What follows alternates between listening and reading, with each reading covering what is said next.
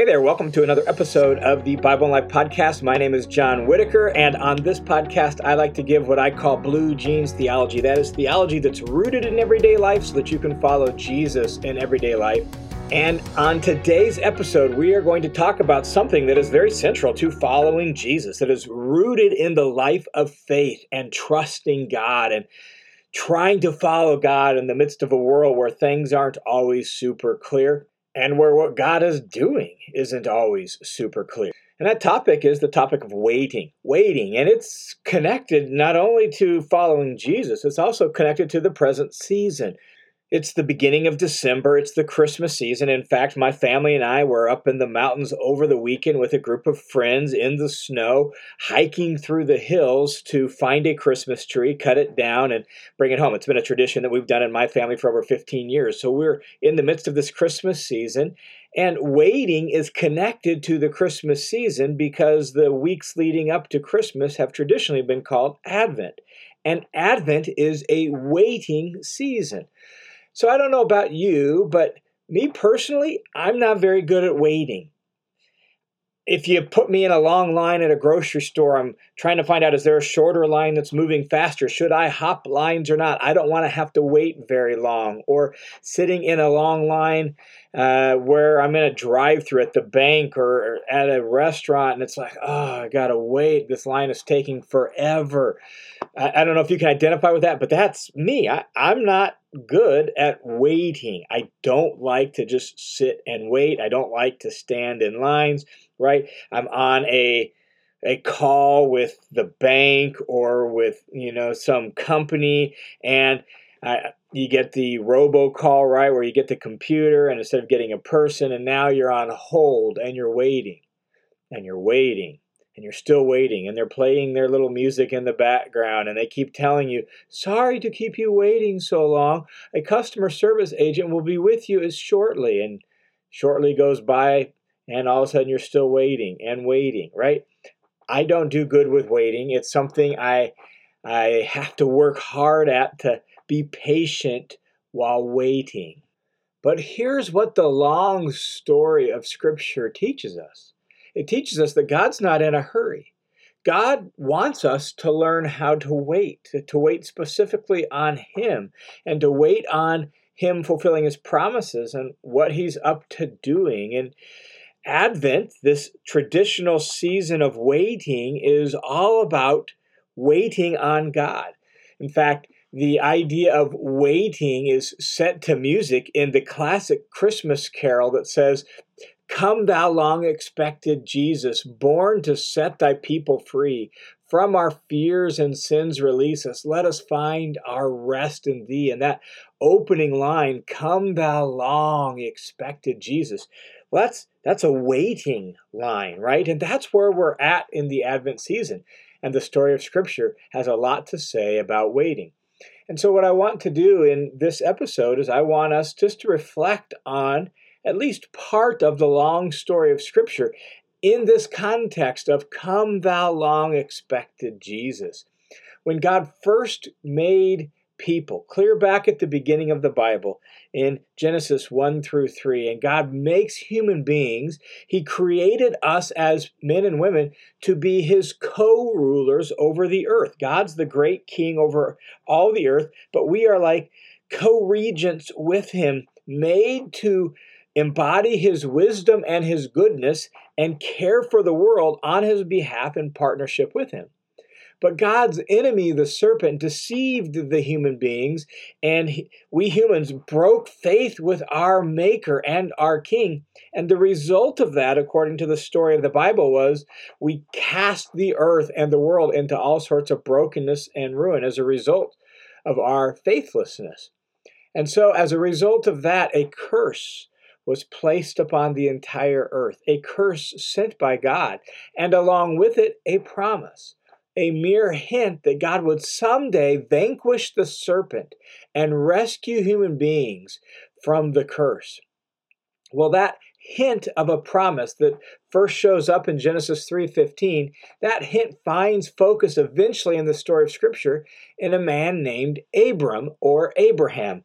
Same person, two different names. So Abram is uh, going to be the the focus of this hint of a solution. And God says to Abram in Genesis chapter 12, He says, Now the Lord said to Abram, Go from your country, from your relatives, from your father's house to the land which I will show you, and I will make you into a great nation, and I will bless you, and I will make your name great, and you shall be a blessing. Notice, blessing stands in contrast to cursing, right? Bless, curse. These are opposites, and a curse lay upon the earth. And God is now saying that through you, Abram, I am going to deal with this. You're going to be a blessing. The promise in Genesis 12 goes on and says in verse 3 And I will bless those who bless you, and the one who curses you I will curse. And catch this, and in you all the families of the earth will be blessed. And so the curse of sin and death and brokenness and shame and despair that was unleashed on this world because of humankind's faithlessness to their Maker and their King, that curse is going to be undone in and through Abram and his family. In you, all the families of the earth will be blessed. And so, through Abraham, God is going to reverse the curse and bring a blessing to the world. But it takes time. In fact, just in Abraham's own life itself. It takes time, and Abraham gets impatient. He takes matters into his own hands and figures maybe this is what God meant, this is how God is going to do it. And so he has a child through his his servant Hagar, and that that child's name is Ishmael. And God tells him, no, that's not the way. It's actually going to be through Sarah, and they're now old, they're advanced in years, they're past childbearing years, and yet God fulfills His promise, and He gives Abraham a son, and He gives him many more sons after that.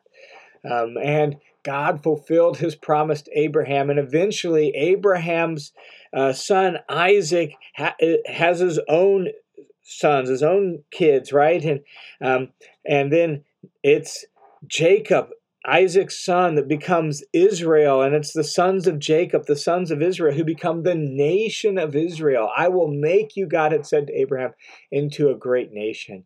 And several generations down the line, all of a sudden now there are many sons of Abraham who are now the sons of Israel who become the great nation of Israel. And Israel eventually uh, finds itself in slavery in Egypt, but God delivers them from Egypt and leads them into the promised land. We're whipping through this story, right? There's a whole lot more to that. But for our sake today, I want to focus on just this promise to reverse the curse. This promise that found its focus in Abraham, and that promise that finds its initial fulfillment in Jacob and Jacob's sons in Israel. And now God leads Israel into the promised land, and Israel settles in the land, and eventually Israel wants a king. Like all the nations around them have a king. God, we need a king. And God raises up uh, a, king by the name of Saul. And Saul is the first king of Israel. And yet, because of Saul's own faithlessness and Saul's own disobedience, God says, I'm going to tear the kingdom away from Saul and I'm going to give it to another. And the person that God gives it to is a man who he says will be faithful to me, will be loyal to me, uh, a man by the name of David. And we know David's not perfect, but even in his imperfection, David trusted God and was faithful to him. And so uh, God gives the kingdom to David and promises, You're going to be a king. Um, and in David, the promise that was given to Abraham finds even sharper focus. Now, now that promise finds its focus on David and David's family line. We keep narrowing down this promise, sharpening the focus of the promise. And now it's going to be focused on David and David's line. But here's what we have to remember when we get to David and the sharpening of the focus on David, it's been 1,000 years since Abraham. Catch that. It's been 1,000 years since Abraham by the time we get to David. And it'll be another 1,000 years until we get to uh, the long awaited Messiah, right? So we're in the middle of this story from Abraham to Jesus at King David, and we're waiting a thousand years. And this is what God says to David, 2 Samuel chapter 7. God makes this promise to David that is a an even sharper, clearer promise about how God is going to reverse the curse through the lineage of Abraham. God says to David, When your days are finished and you lie down with your fathers, I will raise up your descendant after you, who will come from you, and I will establish his kingdom. And he will build a house for my name, and I will establish the throne of his kingdom forever. I will be a father to him, and he will be a son to me. So the promise is that there is going to be a dynasty on David's throne forever. There is going to be a descendant of David ruling forever. That's the promise. And we know historically that um, throughout the history of Israel, David's dynasty uh, continued throughout his throughout Israel's history. Yes, the nation broke in two, and you had the northern kingdom of Israel and the southern kingdom of Judah, but the southern kingdom was ruled by a descendant of David for for centuries after David's time. And so his his kingdom will be forever. I will be a father to him. He will be a son to me. When he does wrong, I will discipline him with the rod of men, with the strokes of, of sons of mankind. But my favor shall not depart for him, as I took the kingdom away from Saul, whom I removed from you. And so God's not going to do that. God's saying, I'm not going to take the kingdom away from you, David. Your house, here it is, and your kingdom shall endure before me forever. Your throne shall be established forever. And so now the promise is, is focused down on David and David's throne and the lineage of David. And this promise finds poetic fulfillment, or poetic expression, I should say, in the Psalms. Psalm chapter 2, speaking of the Davidic king, says, But as for me, God speaking, I have installed my king upon Zion, my holy mountain. I will announce the decree of the Lord. He said to me, You are my son. Today I have begotten you. Ask of me, and I will certainly give you the nations as your inheritance, and the ends of your earth as your possession. And so now we have this narrowed down focused vision that started out as this hint in genesis 3.15 uh, and then uh, became sharper and clearly focused on abraham and abraham's descendants. And then it became narrowed down a thousand years later on david and his royal throne. And that somehow that, that descendant of david is now going to be god's king and he'll be like a son to him. And god's going to give him all the nations as an inheritance. And we know from Genesis 12 and the promise to Abraham that in doing that, that's his way of bringing his blessing to the world that lies under a curse. Well, then, a few hundred years later, after the promise to David, a few hundred years later, the promise finds even sharper focus in the prophets. For example, Micah chapter 5 says this But as for you, O Bethlehem Ephrathah, too little to be among the clans of Judah. From you will come forth for me to be a ruler in Israel. His times of coming forth are from long ago, from the days of eternity. So somehow a king is going to come from the very village of David, Bethlehem, a small little insignificant village nonetheless, a ruler in Israel whose comings forth from long ago, from the days of eternity. So, some ruler with eternal origins is going to come from Bethlehem. And here we are with this refrain from the classic Christmas carol Come, thou long expected Jesus.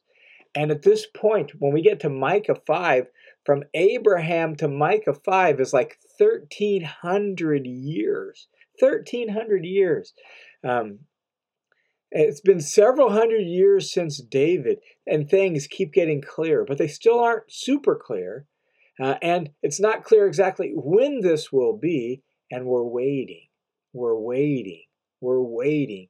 Like, put yourself in the sandals of a faithful, devout Jew in David's day who knows the promise to Abraham, who has the hints and the glimpses in the the poems of the Psalms, who perhaps uh, maybe after David's day reading Samuel sees the promise to David, they hear this promise to Micah and they're waiting and they're wondering and they're anticipating God and they look around at their nation and they see the chaos going on in Israel and the idolatry and the unfaithfulness. They hear the warnings of the prophets, they see the hints of hope and they're wondering what it all means and what God is going to do and they're waiting and they're waiting. And the reality is, Israel never could get its act together.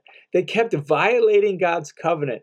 And the covenant had come with warnings that here's what would happen, Israel, if you failed to keep the covenant.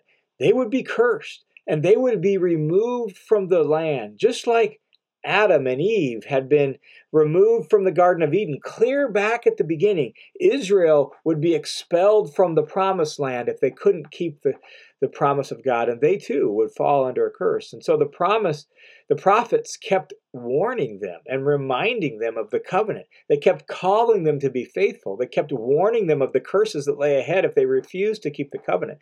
And Israel never did get their act together. Together, they kept violating the covenant and eventually, the worst happened.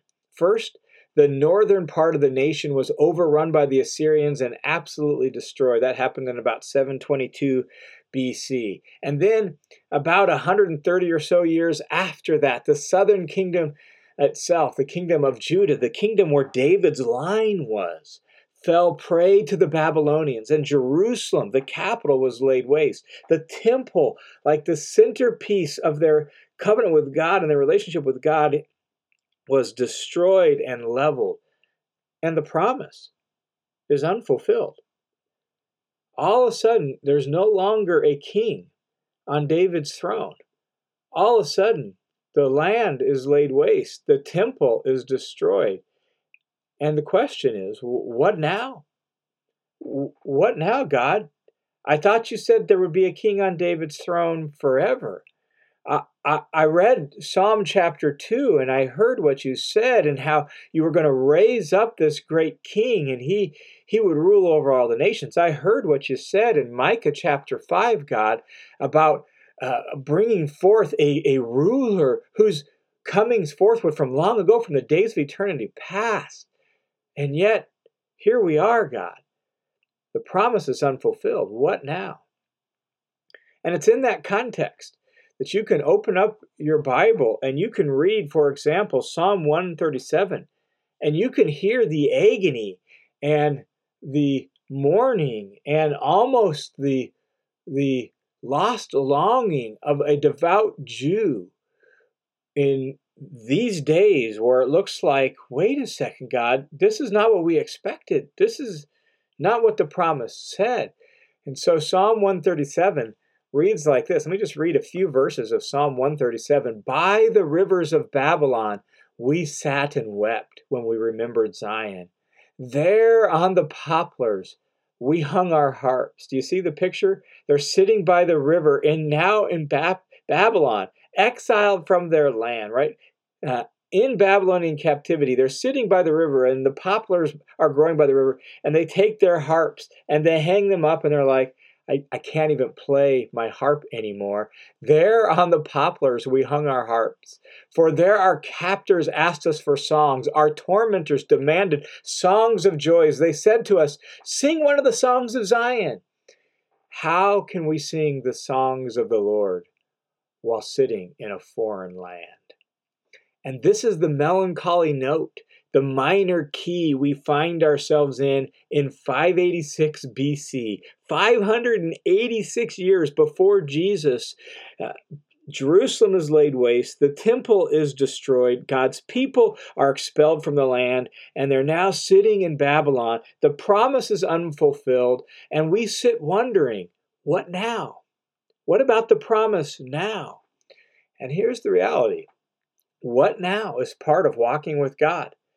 In fact, through this long story, this 1500 year story since the days of Abraham, there's been lots of little individual what nows throughout that story. Abraham waiting for a son for decades, and then finally getting his son Isaac, and then having Isaac as a teenager and being told, offer him up Offer him up to me, Genesis 22. Oh, one of the most gut wrenching stories in the book of Genesis. Offer him up. Lord, if I do that, how will the promise be fulfilled? What now?